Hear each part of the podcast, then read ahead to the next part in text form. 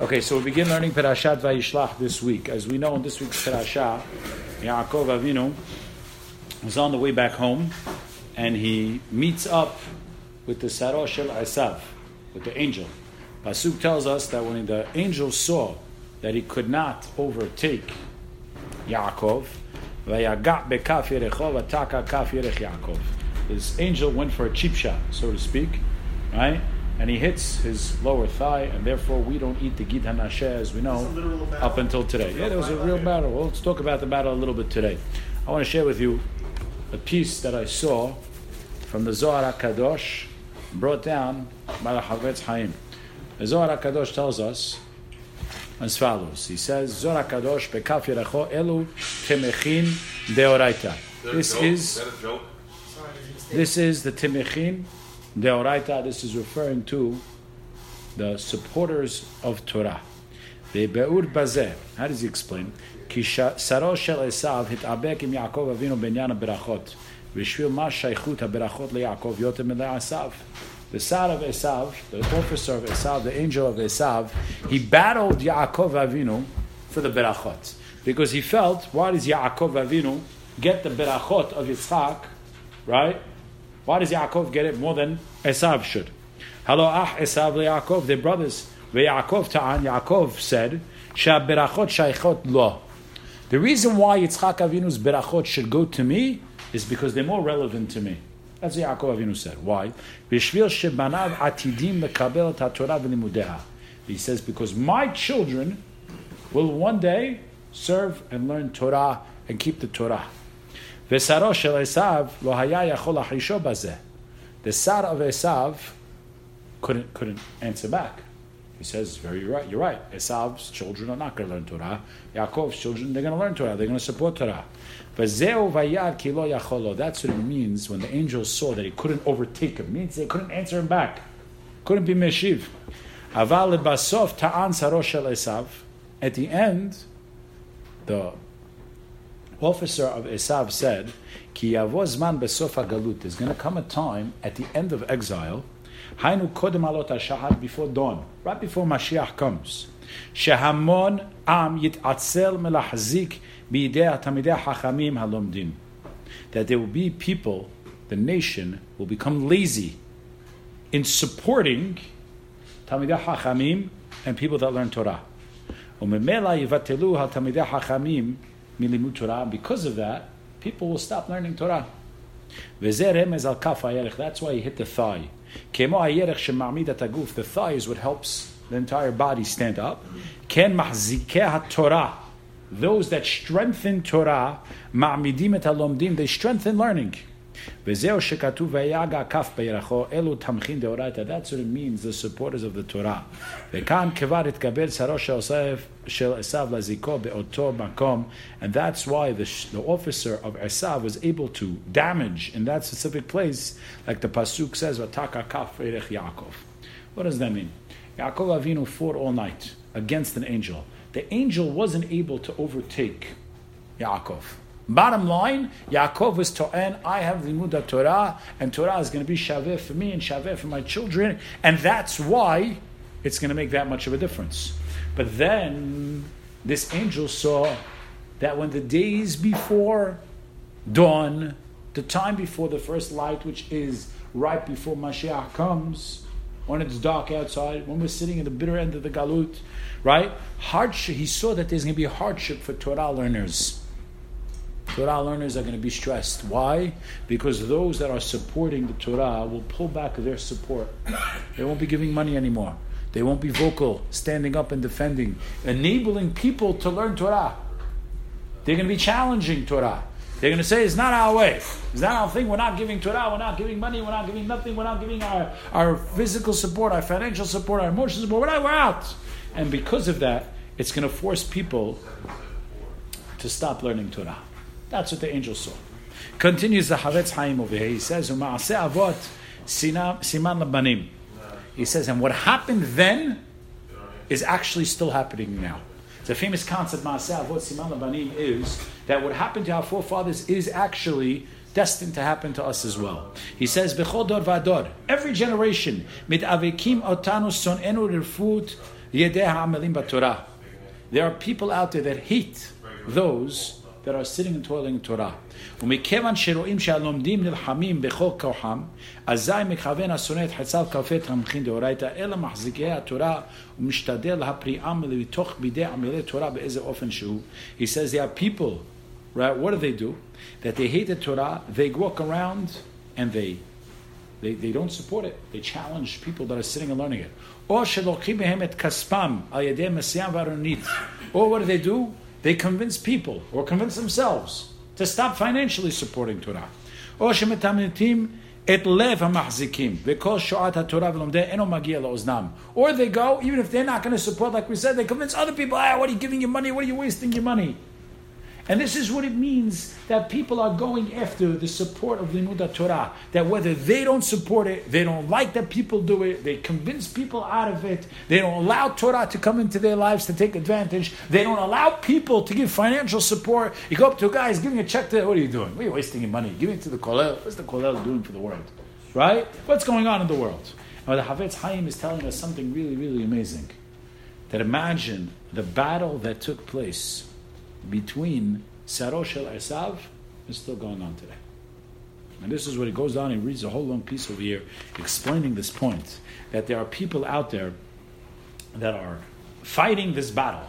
The officer of Esav hit Yaakov by the Yerech, telling to what? That the Yerech, the thigh, is what keeps a person standing, right? So too he hit them over there, which is representing what keeps the Torah stand, standing. I want to share with you an unbelievable piece. There was a time in Russian history where there were Jews that used to be ripped away from their families as little children, and they were dragged to go into the Russian army, the time of the Cantonists, and they were forced to lose all religion. And there was one time a rabbi over there that was, or a guy over there that became like the Cantonistic rabbi. He was in the army, but he did everything in his power, this kid, to come and bring kids to it. He used to give Hezuk, trying to get them to hold on no matter what. He says the Gemara says that kippah hakadosh baruch hu lahem et ahar kegigit v'amar lahem im atem mekablim Torah mutav v'im lav sham tiyeh kvurato. We learned it all Masechet Avodah Zarah for those that are learning it with us. Gemara says that Hakadosh Baruch Hu held the mountain over Klal Yisrael and told them that if you accept the Torah, great, and if not, sham tiyeh kvurato. There will be your grave. Why does it say Sham tiyeh kvurato? It should say, Here will be your grave. Po tiyeh. What Sham tiyeh? Why does it say there? So I heard an unbelievable thing. I heard that the word Sham is talking about those that find themselves in the outskirts of Klal Yisrael. They find themselves removed. They find themselves that they're not part of anything. And if they don't keep connected, then Sham Kvurato, that's going to be buried. They're going to be buried there. That's going to be everything that they don't have. They're going to be just lost over there. If you accept the Torah, good. V'im lav, and if you turn your back on it, that's your downfall. That spot, that will be your end. Person has to realize what it means to be mahzikeh Torah, what it means to be connected to Torah, what it means to understand what limuda Torah is, and what it means to have limuda Torah part of your life. And if you're not part of Limud Torah, the least you can do is support Limud Torah. That should be the honor and the privilege that a person has in his life. Is that you know what? When a person comes to me and asks me to give him a few dollars for, for an institution, it should be my honor. Realize I'm being mahazik the Torah. I'm at least helping, strengthening the Limud Torah happen. Because Limud Torah is what's kept us alive. Pasuk says in, in Perek Vav in Navin Yeshaya, Pasuk tells us over there that Hashem tells Yeshaya of how bad the Hurban is going to happen in stages. And then at the end, it ends off very interesting. It says, Ka'ela v'cha'alon. It says like a tree that in the wintertime the tree looks dead, but yet it's standing. What does that mean? What does it got to do with anything? The answer is if you look outside today, you look at a tree, it's December 10th, you look at a tree, the tree appears to be completely dead. It's, it's horrible. It's just bare. But that same tree a couple of months ago was in full bloom. And that same tree, in a few months from now, it will be in full bloom. What happened? What happened was that it was in full bloom, the tree, the leaves all died and fell off the tree. We know what happens in the fall and the winter, and it's gone. Right? Pasuk says we're like a tree. What does that mean? That although the tree today in December appears dead, it's very, very much alive. What does that mean? There's roots, there's nourishment that's giving off to the entire thing.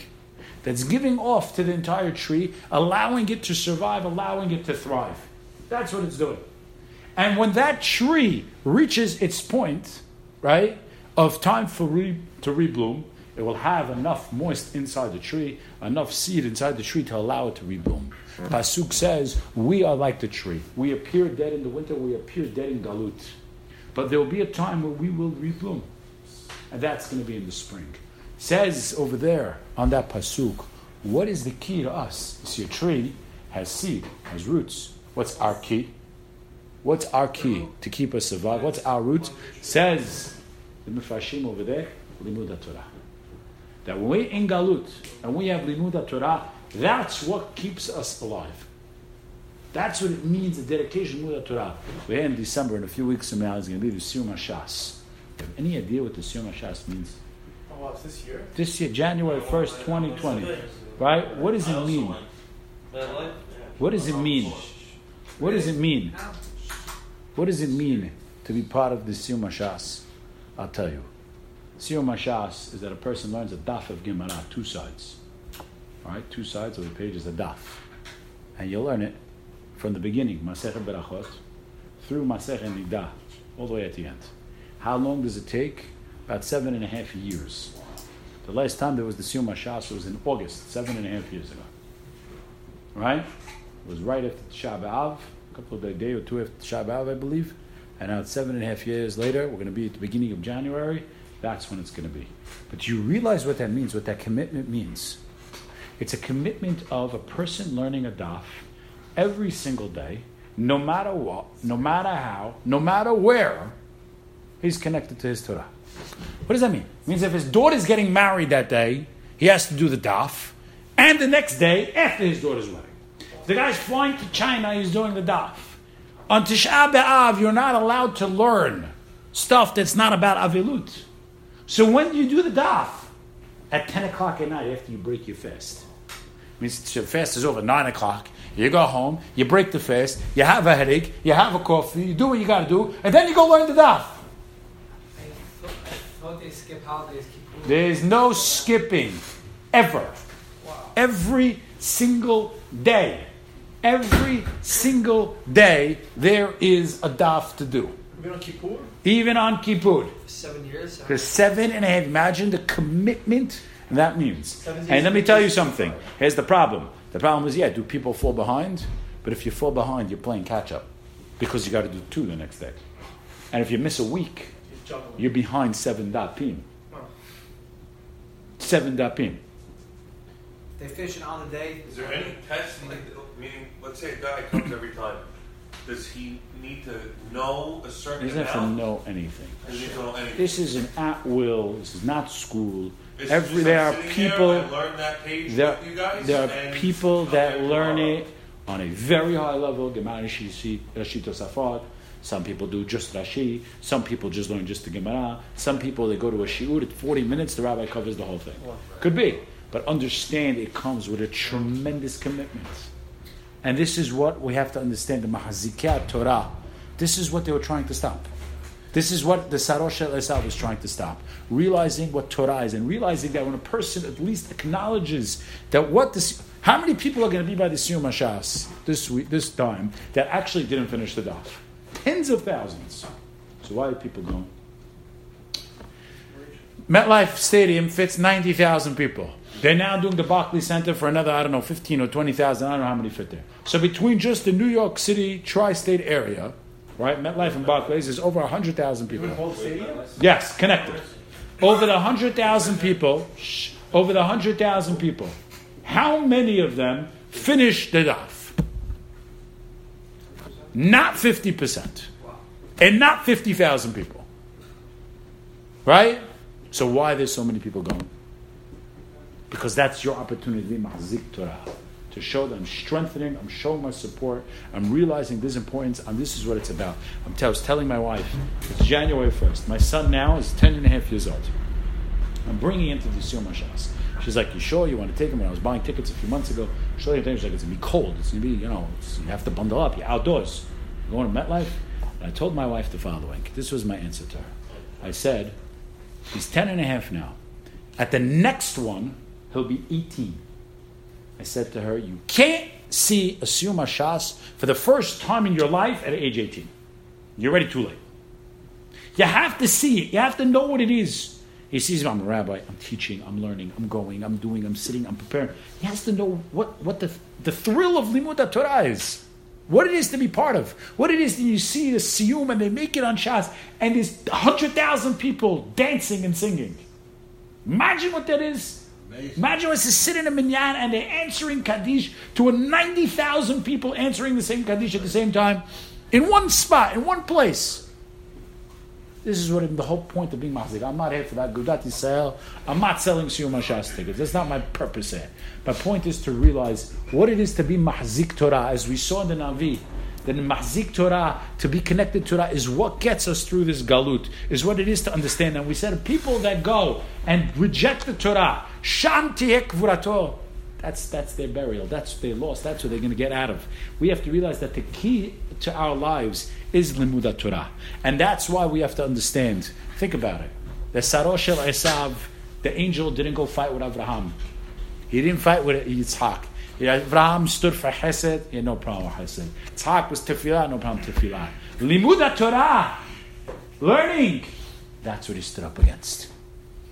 That's what he stood for. He stood to fight, to battle Limuda Torah. I want to share a story, unbelievable story. Something really made a tremendous impression on me. I read it many, many years ago. The story goes as follows There was a school, there was a school out there, Dennis. There was a school that was having tremendous financial issues. Tremendous financial issues, and they decided that they were closing down the school. They decided that they were closing down the school. They realized that they can't keep up, they can't pay their bills, they can't pay their staff, they're out. But they had an emergency meeting, all the rabbis, the board, the community, they decided what we're going to do is one last ditch effort. The effort is that every single month, on the first of the month, every single kid had to be paid up for that month for tuition. They send the parents a bill for thousands, thousands of dollars, people don't pay it. But if they have to pay month by month, every single month they have to pay one month at a time, otherwise your kid is being sent home. That was the rule the school made. They sent out the information to the parents, they decided this is what they're going to do, vizeho. And they made their decision. A couple of months after they instituted this rule, there was a rabbi, I think he was a third grade rabbi, sitting in his classroom one day. The secretary knocks on the door. She comes in and she whispers to rabbi, Here's a list of three kids. These three kids, their parents are not up to date on tuition. Please send them to the office at the next break. The rabbi looks at the list. Okay, first kid, fine. Second kid, fine. The third kid, he froze. The third, third kid's name was Ben Sion. This kid, Ben Sion, had lost his father. And his mother worked two jobs just to support her family. She juggled jobs just to put food on the table. And now, not that they're asking her for tuition, they're expecting the tuition paid for this kid, which is already a question how. But they're expecting it on time? he says, This is not right. This is not justice. How could you do this to this widow, to this orphan? How could you do it? But what is he? He's a, a paid worker. He has no say. Right? So he doesn't say anything, and the whole time he's thinking to himself, this is not right, this doesn't make sense, can't be, it's wrong, it's wrong, it's wrong. Fine. The recess comes, he calls these three boys, he tells the three boys, go to the office, please. They go to the office, they each are handed an envelope, and it's told to go home. The kids knew exactly what the envelope is. They come back to class, you read it on their face, they knew, they figured it out, they weren't stupid. And the rabbi looks at this kid Ben Sion, and he's, he's, he's just crying inside for this boy. And he just feels so terrible. Look at this kid, he's yatom, he's an orphan. How can they do this to him? How can they do this to such a kid? Lunchtime comes, the kids gather up their stuff, they had to go home. The rabbi looks at Ben Sion and he says, Ben Sion, it's all going to be okay. He had no idea how, but this is what he told this kid. And the kid goes home. The rabbi takes the class to lunch. He comes back 40 minutes later with the class. They had lunch for 15 minutes. They had recess for 25, whatever it was. Brings them back to the class 1240, 1245. They're settling down. He's getting ready to teach. He starts quieting class down. He looks out into the hallway. And what does he see? He sees this boy, Ben Sion, walking down the hallway, walking back towards the classroom. And now he's thinking to himself, hold on. What's this kid doing here? He was supposed to go home. Right? Now, although I don't agree with the rule of the school, right? Still, you got to do what you got to do. And he doesn't understand. This kid walks right into class, and the rabbi says to him, Ben Sion, what are you doing? The kid just ignores the rabbi. Ben Sion, please come over here. Kid ignores the rabbi. The kid starts putting down his lunchbox on the teacher's desk, and the rabbi sticks out his hand to intercept the lunchbox. The lunchbox falls out of their hands, falls on the floor, opens up, and everything rolls out. Rabbi bends down, he picks up a sandwich, he picks up a piece of food, picks up a drink, and he picks up a diamond ring with a little note attached to it saying, My child's tuition is worth more to me than gold and silver. Picha. My kid's tuition is paid up in full for the rest of the year. The rabbi grabbed this diamond ring. He ran straight into the office. And he turns to the principal and he says, Do you realize this widow is ready to give up the last sentimental thing of her marriage for her kid to learn? How could we do this to her? She's ready to part with it. It means more to her that her kid should learn. She'll give up everything Torah. How could we do take this from her? And they went, they sent the ring, they sent it back to the woman, and they abolished the rule on the spot. And that school thrived. The Gemara tells us there was one time Rabbi Yochanan was walking down the streets, the Gemara Yerushalmi, and he pointed to a field. And he turns to the other rabbis and says, You see that field? That was one time mine. I sold it so I could learn Torah. You see that orchard? That was mine. I sold it so I could sit and learn Torah. You see that? That was mine. So I could sold it to learn Torah. So one of the other rabbis started feeling bad, started crying. He says, What's the matter? He says, Rabbi, I see how hard it is to learn Torah. You have to give up everything. You have nothing. What's your income? Rabbi looked at him and says, Are you crazy? I made the best deal in the world. I took something that was created in six days, Olam Hazeh, and I traded it for 40. Well, Moshe Rabbeinu went up to heaven 40 days and 40 nights. I traded six for 40. Who doesn't take six for 40? I'll take 40 over six any day. Right?